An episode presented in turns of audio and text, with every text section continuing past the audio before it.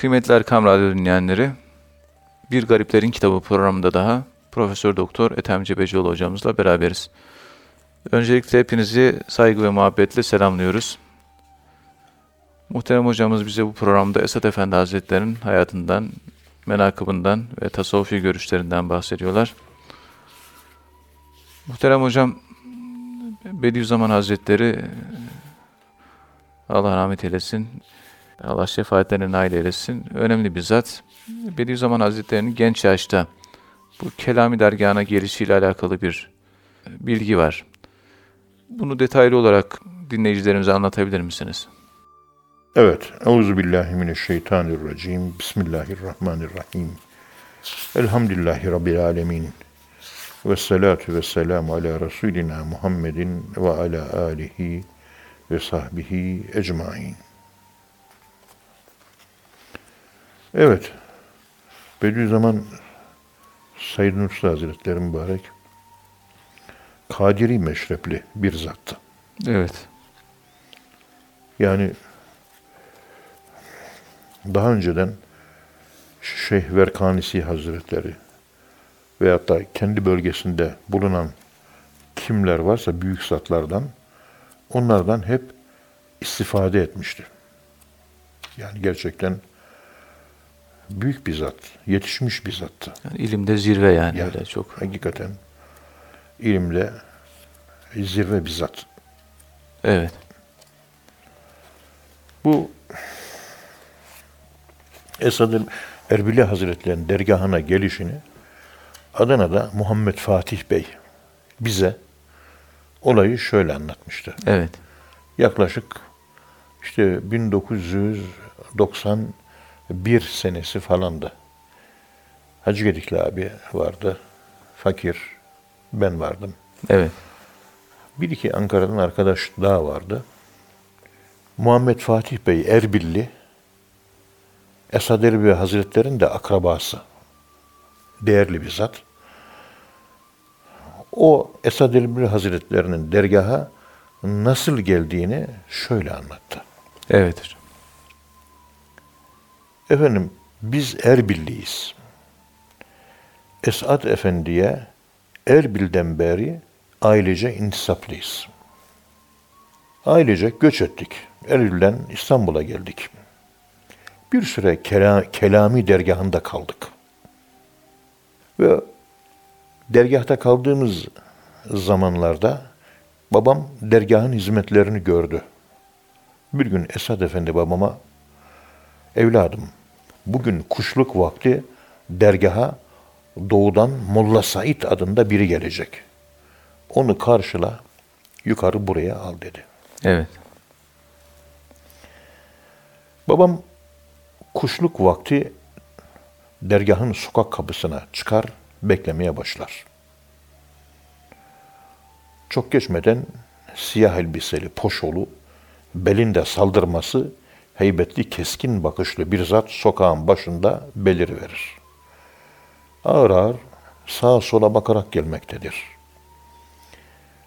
Üzerindeki elbise kisvesi molla kisvesidir. Babam yaklaşırken ona seslenir uzaktan. Selamun aleyküm Molla Said. Evet. O da şaşırarak ve aleyküm selam der. Ama beni nereden tanıyorsun diyor sorar. Yani bir bilgisi yok yani gerçekten. Evet. Evet. Hiç hayatında görmediği bir adam. Hayatında Adıyla hitap görmedi. ediyor Evet. kendisine. Babam ona dedi ki, Ey Molla, bugün sabah namazından sonra Esad Efendi Hazretleri ziyaret için sizin dergaha geleceğinizi ve isminizi söylemişti. Buyurun içeri girin. Esad Efendimiz ikinci katta sizi bekliyor der. Evet. Bediüzzaman iyice şaşırır. Merdivenlerden çıkarlar ikinci kata. Halbuki Molla Said dergaha o gün ziyarete gideceğini kimseye söylememiştir. O zaman yaşı kaç civarındadır? Gençtir yani değil mi hocam? Bir 30 Muhtemelen civarında orta olması lazım Evet, Bediüzzaman yani. Hazretleri. Tahminen. Tahminen o, ya- o Öyle, yaşlardadır evet, yani. O, o civarlarda. Genç. 30 civarında. Evet. Derken ikinci kattaki kabul salonuna çıkarılır. Orada Esad Erbili Hazretlerinin elini öper. Aralarındaki konuşma Kürtçedir. Evet. İkramlar yapılır. Kahveler içilir. Kısa bir hal hatırdan sonra Molla Said Esad Erbil Hazretlerine efendim soracak yedi tane sorum var der. Kendisiyle alakalı. Yani kendisi de çözememiş. Evet. Şeyh Efendi sorulan soruların hepsine teker teker teker teker cevap verir. Soruların ne olduğunu biliyor muyuz hocam? Bilemiyoruz, onu tespit evet. edemedim. Evet. Ama ağır kelami sorular olduğunu söylemişti. Evet. Aldığı cevaplardan memnun kalan Molla Said sorularının bu kadar olduğunu söyleyerek teşekkür eder. Ancak Esad Efendi Hazretleri Kuddise Sürruh evladım sanırım sizin üç sorunuz daha vardı. Sormadınız ama cevaplayalım der ve Molla Said'in kafasında olup da sormaktan vazgeçtiği soruları da o sormadan direkt olarak cevaplandırır. Evet. Yani soruları sormadan cevaplar geliyor. Molla Said iyice şaşırır, heyecanla yerinden kalkar, Hazreti Erbil'in ellerine kapanır, öper öper, gözlerinden yaş gelir. Bir süre daha sohbetten sonra Molla Said gitmek için izin ister. Ayağa kalkar, kapıya kadar yürürler. Tam ayrılacakları sırada Esat Efendi Hazretleri son olarak Molla Said evladım sanırım akaide dair bir eser yazıyorsunuz. 54. sayfada şöyle bir ifade var. Onu şu şekilde değiştirseniz iyi olur. Molla Said hayretler içerisinde. Tabii efendim derhal diye karşılık verir, ayrılır. Evet. Daha sonraki ziyaretlerinde Molla Said babama der ki, Esat Efendi Hazretlerinin dediği gibi gerçekten kimseye söylemediğim bir eser yazıyordum ve akaide dairdi. Benden başka kimse bilmiyordu. Allah Allah. Eve gittiğimde 54. sayfaya baktım. Hakikaten orada bir hata yapmışım. Hemen düzelttim diyerek konuya açıklık getirir. Molla Said daha sonra intisap ederek Esad-ı Erbili Hazretlerinden ki 23 gün gibi kısa bir zamanda Kadiri sülûku çıkarır. Ve epeyce bir süre haftada bir veya iki defa ilmi sohbetlere katılmak üzere dergaha gelir gider. Sami Efendi Hazretleri de süper derişler. Evet. E, Bediüzzaman zaten bir Nakşi sülük çıkarmış. Ama meşrebi kadiri olduğu için Eser Hazretleri onun ruhundaki o temayüle uygun olarak kadiri sülük çıkartıyor. 23 günde. Sami Efendi Hazretleri 51-52 günde çıkarmış seyri sülükünü. Evet. Benim gibi odun insanlar da on buçuk senede zor çıkarıyor seyri sülükünü. Estağfurullah. Ki zaten seyri sülükün sonu yok biliyorsunuz. Evet. Yani Hacı Bayram Veli Camisi'nin ilk imamı ve Hacı Bayram Veli Hazretlerinin damadı Eşrefoğlu Rumi Hazretleri bayramilik seyri sülükünü çıkarınca diyor ki kayınpederi Hacı Bayram Veli Hazretlerine efendim böyle maneviyat makamlarda bir insanın varabileceği seyri sülü çıkarttığı zaman son makam bu mudur diyor. Hacı Bayram Veli Hazretleri de Eşrefoğlu Rumi Hazretlerine cevap veriyor. Bu konuştuklarımı Eşrefoğlu Rumi Hazretleri müzeki, sanırım müzekki nüfusta okuduğumu hatırlıyorum. Evet. Orada anlatıyor. Kendi otobiyografisinde. Kayınpederim Hacı Bayram Veli Hazretleri buyurdu ki, evladım bir evliyanın bin yıl ömrü olsa, bin yıl seyri sülükle meşgul olsa, bir peygamberin ayağının topuğuna varması bile imkansızdır diyor. Evet. Seyri sülükün sonu yok. Letaif zikrini geçiyorsunuz. Aradan 40 sene geçmiş. Hala letaifler olgunlaşmaya devam ediyor. Halbuki letaif derslerine geçeri 35 sene olmuş. 36 sene olmuş. Hala fena makamına eriyorsunuz. Birinci fena, hayda. İkinci fena, Hayda ne oldu? Üçüncü fena, dördüncü fena. O da yetmiyor. Fenadan sonra beka. Ondan sonra bakıyorsun fena ender fena. Ondan sonra bakıyorsun hiç. Sahil olmayan bir deniz yani öyle mi? Bahrun la şati'e lehu. Ha, Ve hatta bahrun la sahile lehu. Kıyısı olmayan bir deniz. kıyısı olmayan. İnsan iç hazine, sonsuz bir hazine, tükenmeyen, la yefna, sonsuz. Orada boğulmaya insanın kemalata ermesi deniliyor. Her şeyden geçiyorsun. Hüseyin amcayı ziyaret ettim diyor. Bizim Halit. Allah razı olsun. Tabii 90'ı geçmiş, 95, 96, 100'e yaklaşmış Hüseyin amca. Evet. Bursa'dan tesbihçi Hüseyin amca mübarek bir zat. Allah başımızdan eksik etmesin. Amin. Allah'ın bambaşka bir kulu o da. Evliyaların türlü türlüsü var. O da bir farklı bir Allah dostu. Hiçbir akrabam kalmadı dediliyor. Hiçbir akrabam. Bir tane akraba kaldı diyor. Allah. Allah. Allah'ın haricinde ne var? Gözümde, ruhumda, kalbimde hepsi kayboldu, gitti. Kullu men aleyha fan ve yebqa veçhu rabbike zülcelali ve ikram. Her şey bitti. Bir tek Allah. Anlayana sivrisinek saz, anlamayanlar siyasetle uğraşsın, parayla, rantla, apartman dikmekle, arsa almakla, genel müdürlükle, bunlarla oylan, oyalansınlar. Çünkü elhak, elhak müttekazür dünyasında yaşıyoruz. Bu oyuncaklarla çocuklar gibi oynayın. Ama hatta zürtümül mekabiri var bu işin. Sonunda gidip zamanlı hayat, zamansızlık olan ölüme toslayacak. Evet. Dervişlik bunun için lazım.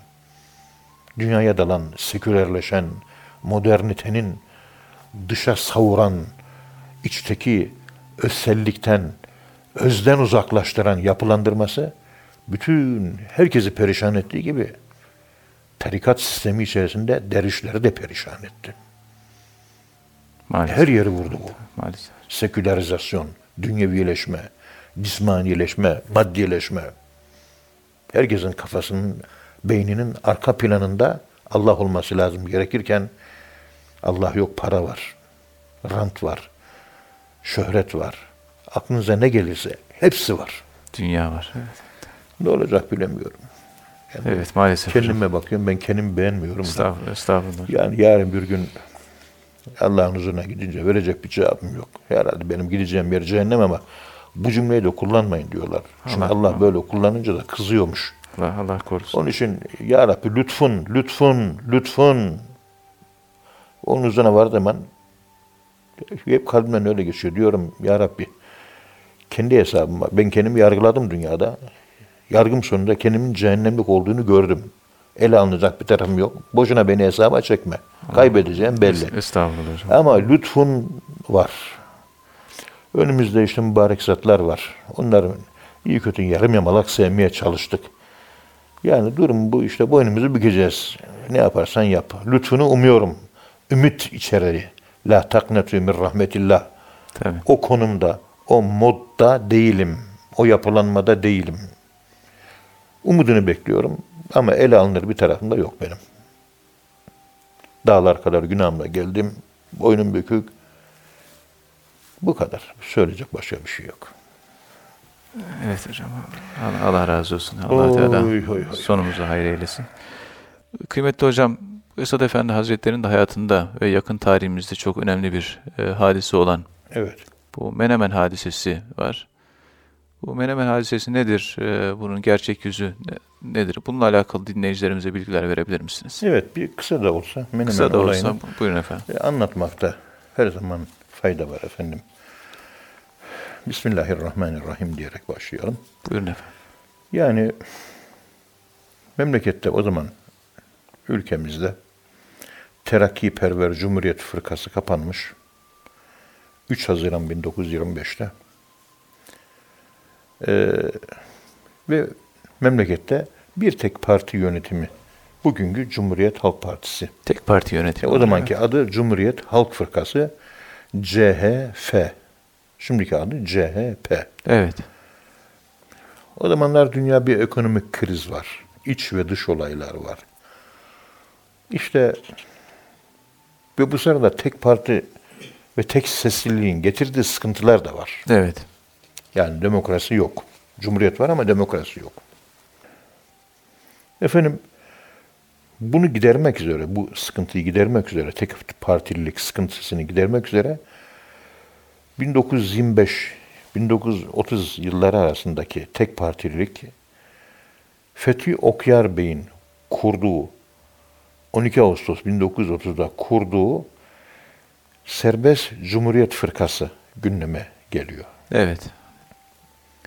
Ve 1930 senesi Menemen'den önce.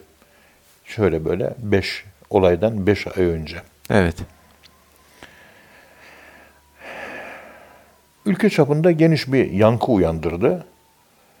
İşte Cumhuriyetçi Halk Fırkası'nın İzmir muhtemeli Salih Bey gazetelere verdiği demeçte yeni partinin danışıklı, dövüşüklü bir iş olduğunu açıkladı. Yani çok seslilik olsun diye formalite icabı kuruldu bu parti der gibi bir açıklama yaptı. Evet. Fethi Bey de Fethi Okyar Bey Gazi'nin de iznini alarak yeni partinin programını açıklamak üzere İzmir'e gitti. Evet. Halk tarafından bir kurtarıcı gibi karşılandı. Yani beslenlik tek parti yönetimi halk bayağı daralmış. Daralmış. Evet. Yani toplumlar, toplum kesimleri kendilerini ifade edemediği için bu yeni partiyi bir kurtarıcı gibi görmüşler. Evet. Ve yüz bine aşkın bir topluluğa hitap etti Fethi Okyar Bey. Hatta polis ateş açtı. 12 yaşlarında bir çocuk da öldü. Babası Fethi Bey'e giderek oğlunun hürriyet yolunda şehit olduğunu söyleyerek kurtar bizi diye bağıldı, bağırdı. Yani halkın beklentisi var yani. Tabii, tabii. Evet. İnönü o zaman o tek partinin Evet. başkanı ve başvekil. İzmir'den sonra Fethi Okyar Bey Manisa, Aydın ve Balıkesir teşkilatlarını da kurdu. Ama gittiği her yerde kurtarıcı gibi karşılandı. Evet. İzmir'in Menemen ilçesi halkı Fethi Bey'i açız, açız, bizi kurtar diyerek karşıladı. Bir kıtlık falan da olmuş. Bir sel falan da gelmiş. Bir sıkıntı içerisinde Yani maddi sıkıntılar da var. Hepsi var. Evet. Yeni partinin kısa zamanda bütün ülkede teşkilatlanması ve halkın Cumhuriyetçi Halk Fırkası yönetiminden hoşnut olmadığını ortaya çıkarması iktidar partisi ileri gelenlerin telaşlandırdı. Evet. Yani bir halk memnun değil yönetimden. Cumhuriyet Halk Fırkası'nın yönetiminden memnun değil. Tek parti memnun değil. İkinci partinin kurulması bu memnuniyetsizliği ortaya çok böyle feveran eder bir şekilde ortaya koydu. Dolayısıyla Cumhuriyetçi Halk Fırkası yani CHP telaşlandı. evet. 1930 senesi. Yani zamanımızdan 85 sene önce. Evet. Bir taraftan Cumhurbaşkanı üzerindeki baskıları artırdılar. Diğer taraftan gazeteler Fethi Bey aleyhinde yazılar yazdılar. İftira kampanyası başlattılar. Başbakan İsmet Paşa Cumhurbaşkanına Fethi Bey'i tutuklamak zorunda kalacağım dedi. Çünkü çok parladı diyor. Parlaması suç oldu. Evet. memleketi niye kötü yönetiyorum demiyor da halkın rağbet ettiği ve kurtuluş kapısı gördüğü insan da suç arıyor. Kendinde suç aramıyor. Evet. Meclis başkanı bu halkın yeni partiye olan teveccühünü araştırmakla görevlendirdi. Ayrıca Yunus Nadiye o zamanki Cumhuriyet gazetesi işte vesaire Evet. onun sahibi dönme ona hitaben açık bir mektup dikte edip Cumhuriyet'te yayınlattı. Evet. 9 Eylül 1930 senesinde. Ertesi günü verdiği cevapta Cumhuriyet Halk Fırkası yani CHP ile olan tarihi bağlılığın devam ettiğini bildirirken İzmir'de CHP'ye yönelik saldırıları da kınadı. Bir ay sonra yapılan mahalli seçimler sırasında iki parti arasında gerginlik daha da arttı. Mahalli seçimler de yapıldı bu arada. Evet. Mahalli seçimler de yapıldı. Yapılan bu seçimlerde Serbest Cumhuriyet Fırkası 502 belediye başkanlığından 22'sini aldı. Ve Menemen'de de e, Serbest Cumhuriyet Fırkası büyük başarı gösterdi. Başta Ege bölgesi olmak üzere ülkenin pek çok yerinde partisinin kazandığını söyleyen Fethi Bey, seçimlerde hile yapıldığını ileri sürerek İçişleri Bakanı hakkında bir gen soru önergesi verdi. Önerge mecliste görüşülürken 15 Kasım'da çok sert tartışmalar yaşandı.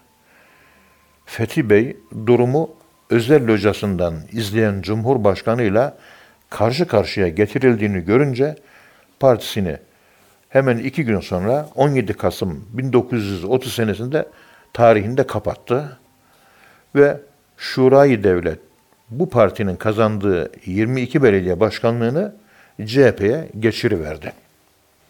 İşte Menemen olayı bu olayların yani 17 Kasım bir ay sonra 23 Aralık'ta Menemen olayı patlak verdi. Fakat olayın doğrudan doğruya Menemenlilerle bir alakası yoktur. Olayın failleri Manisa'dan, Mene, Manisa'dan Menemen'e gelip şeriat ilan etmeye kalkışan altı serseridir. Bunların ne dinle, ne imanla, ne tarikatla, ne takvayla alakası yoktur. Elebaşları Giritli Mehmet, Manisa'nın Arpalan semtinde oturan esrarkeş ve serseri birisi olarak tanınır. Camiye gitmeyen birisi. Dinle alakası olmayan birisi. Esrarkeş. Etrafına topladığı Sütçü Mehmet, Şam'dan Mehmet ve Emrullah oğlu Mehmet de kendisi gibi serseri takımındandır. Girintli Nalınç Hasan ile Küçük Hasan ve Çoban Ramazan ise henüz çocuk yaşında cahil kimselerdir. Bütün kaynakların ittifakla kaydettiklerine göre hepsi de esrar kullanmaktadırlar. Hepsi de esrar kullanmaktadır. Son zamanlarda sakal ve bıyık bırakarak hem softa ve de kaba yobaz görünümüne bürünmeleri çevrenin dikkatinden kaçmamıştır. Ya bunlar hiç sakal bırakmazdı, evet. bir şey bırakmazdı. Dindar bir görünüm vermeye çalışıyor bu camiye gitmeyen, namazla, dinle alakalı olmayan insanlar. Bunlar ne yapıyor? Evet. Giritli Mehmet bu biçareleri telkin altına alıp köylerde zengin işler olduğu vaadiyle kandırıp onları Menemen'e doğru yola çıkarır. Bu şekilde 7 Aralık'ta birdenbire ortadan kaybolmaları onların aileleri de dikkatini çeker. Hükümete haber verirler. İşte babamız, kardeşimiz, çocuğumuz kayboldu diye. Bu kayıpları aramak üzere hükümet bir teşebbüste bulunmaz. Normalde polis alarma geçer, nereye gitti, kayboldu evet. mu, öldü mü? Yok. Baştan beri bir ihmal var yani. İhmal evet. değil, tertip. Tertip, evet. Tertip evet, var. Evet, ihmal, evet, tertip. Yani. Çünkü görevlerini yapacaklar. Evet. Bu grup, bu serseri grubu bir hafta köylerde gezer dolaşır. Sonra Sütçü Mehmet'in köyü Bozalan'a gelirler. Giritli Mehmet burada ben Mehdi'yim diye ilanda bulunur. Dinle alakası yok ki ne Mehdi'si olsun. Evet. Çakıroğlu Ramazan bu gruptan ayrılır, gerisin geriye Manisa'ya döner. Bu sahte Mehdi, olayın Manisa'da da duyulduğunu gönderdiği kişilerden öğrenince köy kenarındaki çamlıkta bir kulübe inşa ettirir. Beş arkadaşıyla birlikte bir hafta boyunca burada esrar içer, zikir yaparak kendilerinden geçerler. Halka kendilerine derviş gibi göstermeye çalışıyor. Evet. Dervişliğin esrarla ne alakası? Esrar keş ya. Tabii. Nihayet olay günü sabaha karşı Menemen'e gelirler. Camiden aldıkları bir yeşil bayrağı açarak sabah namazından çıkan halkı sancağın altına girmeye çağırırlar. Giritli Mehmet Mehdi olduğunu ispat için yanlarında bulunan ve Kıtmir adını verdikleri köpeğini gösterir. Şehrin 70 bin askerle sarıldığını, sancağın altına girmeyenlerin kılıçtan geçirileceğini söyler. Evet. Altı serseri ellerindeki bayrağı belediye meydanının ortasına dikip etrafında tekbir getirerek dönmeye başlarlar. Meydanın karşısında bulunan hükümet konağından durumu gören jandarma yazıcısı gelip siz ne istiyorsunuz diye sorar. Evet. Yani bayrağı diktiniz. Tam da jandarma komutanlığının önünde, belediyenin önünde. Yazıcı gelir, ne istiyorsunuz diye sorar. Giritli Mehmet komutanın gelsin der. Olay yerine gelen jandarma komutanı Fahri Bey'e ben Mehdi'yim der. Şeriatı ilan ettim der. Komutan orada o altı kişiyi emrindeki askerlerle müdahale edip tesirsiz hale getirilmesi mümkün olduğu halde dört jandarma eriyle birlikte karakola girer, bir daha da karakoldan çıkmaz. Halbuki jandarmanın görevi bu gibi olaylara müdahale etmektir. Evet. Etmez. Niye etmiyor? Evet. Tertip. Tertip tabii. Aradan epey bir zaman geçer. Telefonla alaydan yardım ister. Fakat ne maksatla ve ne gibi bir durum karşısında yardım istendiği bilinmediği için sabah eğitime çıkmış olan bir bölük asker oraya yardım olarak gönderilir. Acemi askerler. Yedek asteğmen Mustafa Fehmi Kubilay birkaç ay önce askere alınmış erlerden oluşan acemi bölüğünü alarak olay mahalline gelir. Askerde herhalde teçhizat falan da yok yani. E, yok. Evet, evet. Fakat bölük talime gider gibi kışladan çıktığından komutanda silah, askerlerin silahında da mermi bulunmamaktadır. Evet. Kubilay askerlere süngü taktırdıktan sonra tek başına asilerin üzerine atlar. Giritli Mehmet'i yakasından tutarak tartaklar. Bu sırada Şakilerin attığı bir kurşunla ağır şekilde yaralanan Kubilay yere yığılır. Askerin panik içinde kaçmasından cesaret alan Giritli Mehmet, Kubilay'ın başını keserek bayrak direğine asar. Jandarma komutanı olayı karakolun penceresinden seyretmekte ve mani olmak isteyen jandarma erlerine mani olmaktadır. Olaya müdahale eden Hasan ve Şevki adındaki iki mahalle bekçisi de caniler tarafından şehit edilir. Nihayet asilerin azgınlıklarının had safhaya ulaştığı bir sırada alaydan gelen bir makineli tüfek birliği canileri yaylım ateşine tutar. Evet. Giritli Mehmet, Sütçü Mehmet, Şam'dan Mehmet öldürülür. Bu bilgiler Kemal Üstün, Menemen Olayı ve Kubilay, İstanbul 1978 sayfa 26'dan alınma. Emrullah oğlu Mehmet yaralı ve iki Hasan da sağ olarak ele geçirilirler. Ölen Giritli Mehmet'in cebinde esrar tespit edilir. O zamana kadar ortada görünmeyen ve tedbir almayan ilçenin kaymakamı, Dervişlikle falan alakası yok. Esrar keş yani. adam. Tabii esrar Belli. Evet. Olay bu kadar olay yükleniyor, çoğalıyor, artıyor. Kaymakam hiç başını çıkarmamış. Olay bittikten sonra kaymakam atlayıp geliyor. Evet. Asker hükümet konağını kontrol aldıktan sonra ortaya ancak çıkar. Menemen olayı yerinde şiddetle bastırılmakla kalmadı. Olayla uzaktan yakından ilgili görülenler hakkında da hemen kovuşturmaya geçildi. İzmir'de yayımlanan gazeteler olayın birkaç serserinin işi olduğunu yarım saatte başarabilecekken 4-5 saat sürdüğünü, jandarma komutanının adeta onlara fırsat tanıdığını, bu yüzden Kubilay ile iki bekçinin şehit edildiğini yazıyordu. Bu bilgi Yeni Asır 1930 24-26 Aralık tarihlerinde İzmir gazetesi bunları yazıyor. Yeni Asır gazetesi. Evet. Yani imkan var devlet oradaki devletin askerleri, polisleri bastırabilirdi. Niye sessiz kaldı diye Yeni Asır gazetesi.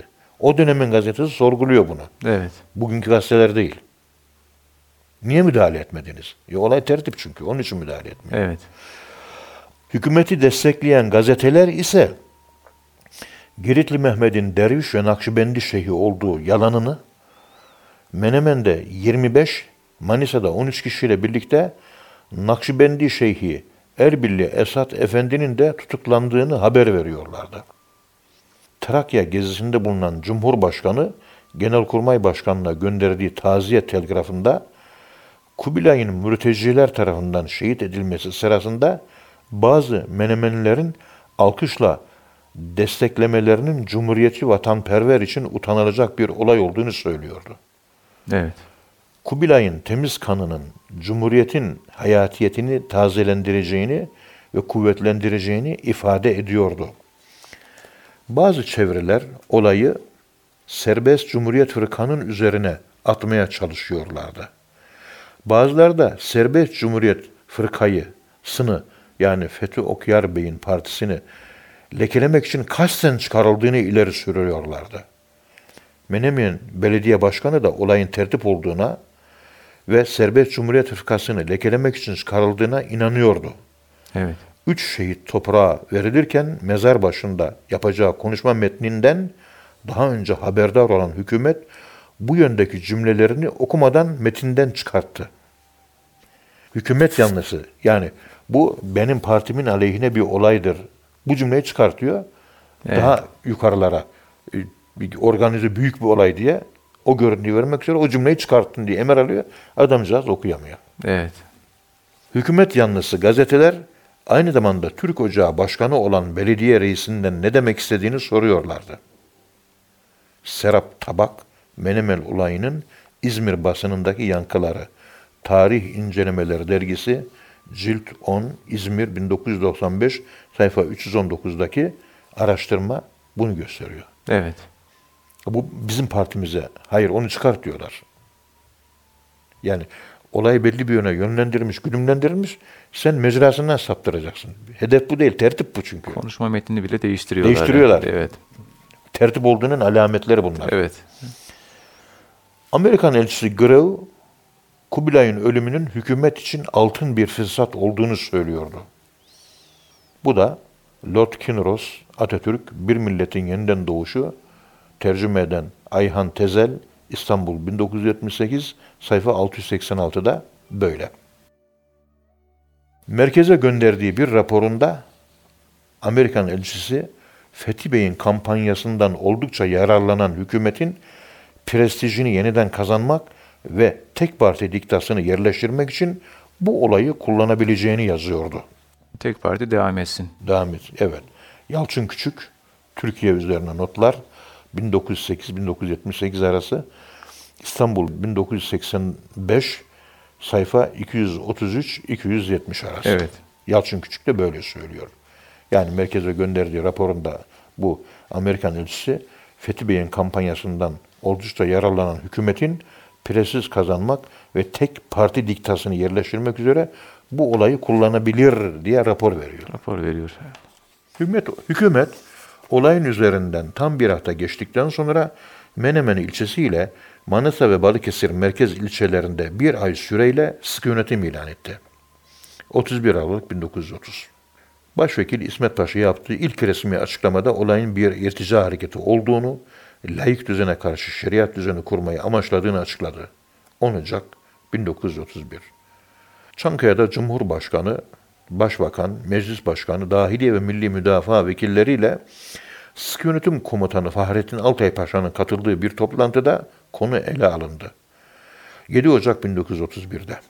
Olayın eski Terakki Perver Cumhuriyet Fırkası ve Serbest Cumhuriyet Fırkası ile olan ilişkisinin ortaya çıkarılmasını, bu partilerin Nakşibendi tarikatıyla olan bağlarının araştırılması, muhalefet partisini destekleyen basına gözdağı verilmesi cezalarda sert davranılması ve ölüm cezalarının hemen infaz edilmesi kararlaştırıldı. Yani niyet Mahkeme farkı. olmuş, bitmiş, ölüm kararı da çıkmış. Evet. Ya. Hemen anında her şey oldu ve bitti. Evet hocam.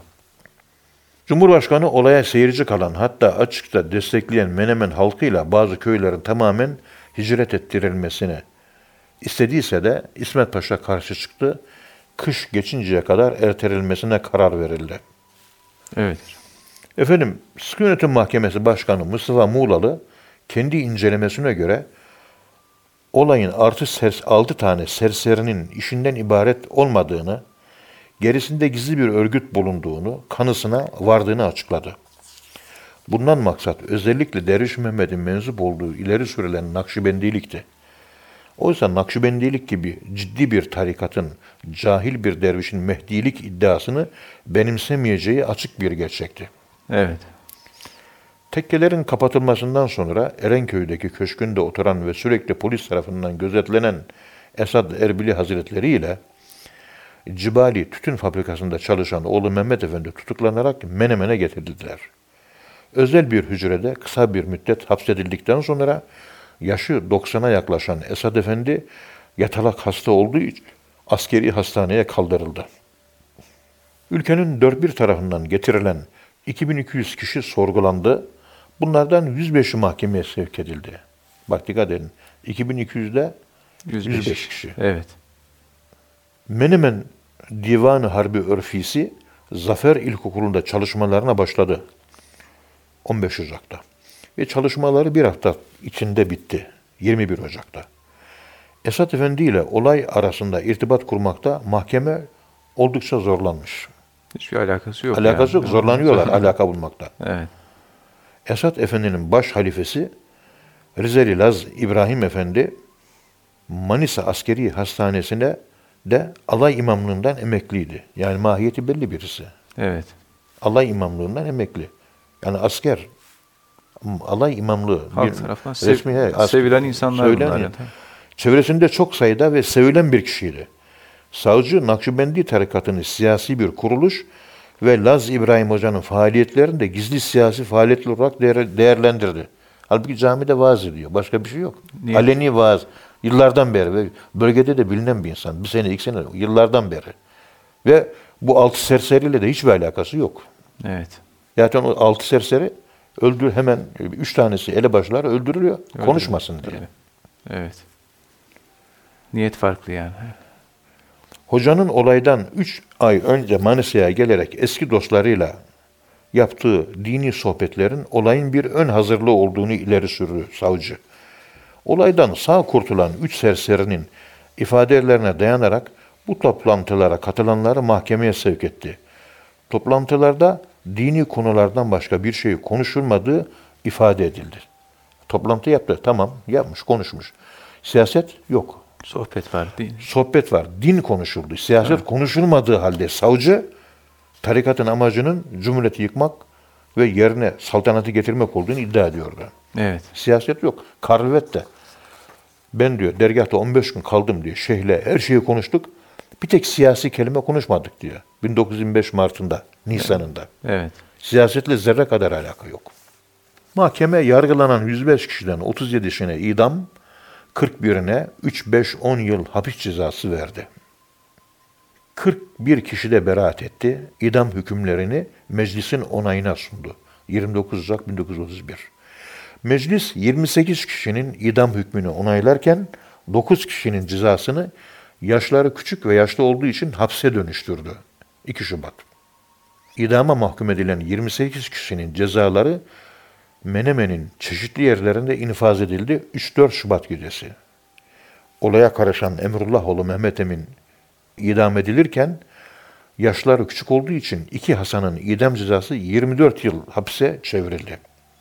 Esat Erbili Hazretleri Menemen Askeri Hastanesi'nde tedavi görmekteyken oğlunun asılmasından tam bir ay sonra 3-4 Mart 1931 tarihinde vefat etti. 64 yaşındaki oğlu e, Mehmet Ali, Laz İbrahim Hoca, Tabur İmamı İlyas Hoca, Vaiz Hasan Cemal, Hafız Cemal gibi tanınmış ve çevrelerinde sayılıp sevilen kişiler idam edildiler. Evet. Menemen halkından da 8 kişi alkışla asileri desteklediği için niye alkışlıyorsunuz diye idam edildi. Ayrıca bayrağın dikildiği çukuru kazan, direğe asılması için ip getiren kişi ve ipi satan Yahudi bakkal da idam edildi. Yahudi- Adam Müslüman değil bir kere. Yahudi bakkal da gitti. Evet, o da gitti. İpi niye sattın bakkal olarak diye. Allah. Hükümet Manisa ve Balıkesir'de sıkı yönetim uygulamasını kaldırırken 26 Şubat Menemen'de 8 Mart'a kadar uzattı. Yani sıkı yönetim uygulamasını Menemen'de 8 Mart'a kadar uzattı. Menemen olayının siyasi yönünün bulunmadığı ve sınırlı nitelikte bir hareket olduğu anlaşıldı. Çünkü binden fazla insan getiriliyor, 100 kişi çıkıyor. Evet. Hani büyük tertipti. İdam edildiler. Suçlu 29 kişi bulunuyor. Ve onlar da e, yapmış olduğu sohbetlerde orada mahkemede şahitler hepsi hiç siyaset konuşulma dediği halde. Evet. Yani camide sen vaaz ediyorsun. Namazın, abdestin, şah, bunu sen cumhuriyeti kılma, yıkmaya yönelik bir olay gibi değerlendiriyorsun. Maksat üzüm yemek değil, Ve- bağcıyı dövmek diyorlar ya biraz. Evet maalesef. Yani. Arkasında yatan altı tane sebep var. Evet. Ee, bunu da e, yazılı olarak inşallah dergide yayınlamayı düşünüyorum. Bunun arkasında, olayın arkasında, tertipin arkasında İngiliz e, kriptosu var. Evet. Çünkü Esad Erbil Hazretleri Lawrence'in Kürdistan bölgesinde, Musul bölgesinde o petrolleri İngilizlere bir gelir olarak sağlamak faaliyetleri ve o yönde çalışmalarına Esad Erbil Hazretleri Abdülhamit Han tarafından gönderiliyor. Türkleri Sevenler Derneği kuruluyor Evet. ve Lawrence başarısız kalıyor. Evet. Çünkü Eser Hazretleri seyittir, peygamber neslindendir. Medreselidir. Kadire ve Nakşibendi şeyhidir. Ve ilmiye sınıfındandır. Bölgenin önde gelen ailelerindendir. Evet. Erbillidir. Bugün Kürdistan, Kuzey Kur, e, Irak ve Kürdistan'ın başkenti Erbil. İşte o memleketin bugünkü Kuzey e, Irak Kürdistan bölgesinin başkenti Erbil'de ve Türkleri Sevenler Derneği kuruyor. Türklerin lehine çalışıyor. Öldürüldüğü zaman da, şehit edildiği zaman da hala oğlu Muhammed Efendi Bağdat'ta Türkleri Sevenler Derneği diye Türklerin lehine propaganda yapıyordu oğlu. Evet. İdam edilen zatın oğlu. Bizim memleketimizin lehine çalışan bir insanı öldürmüş oluyoruz. E bunların bir artık yazılması lazım. Tabii hocam. Çok mazlum Şu insanlar. Uğur Mumcu öldü bilmem Evet. ne vesaire bir sürü ölenler. Arkasında ne çıktı biliyorsunuz. Evet. Üzerine de gidilmiyor bunların. Gizli kaldı. Açıklayamıyorsunuz, susuyorsunuz. Bu da o tür bir olay. Evet yakın tarihimiz. Allah hepsine rahmet eylesin. evet, Allah rahmet eylesin. Söyleyecek bir şey yok. İnşallah Evet. e, hak her zaman galip gelecektir. İnşallah. Yanlışlar her zaman gelecektir. İnşallah. Evet muhterem dinleyenler hocamıza teşekkür ediyoruz. Bir programın daha sonuna geldik. Bir sonraki programda tekrar buluşmak ümidiyle hepinize Allah'a emanet ediyoruz. Hoşçakalın efendim.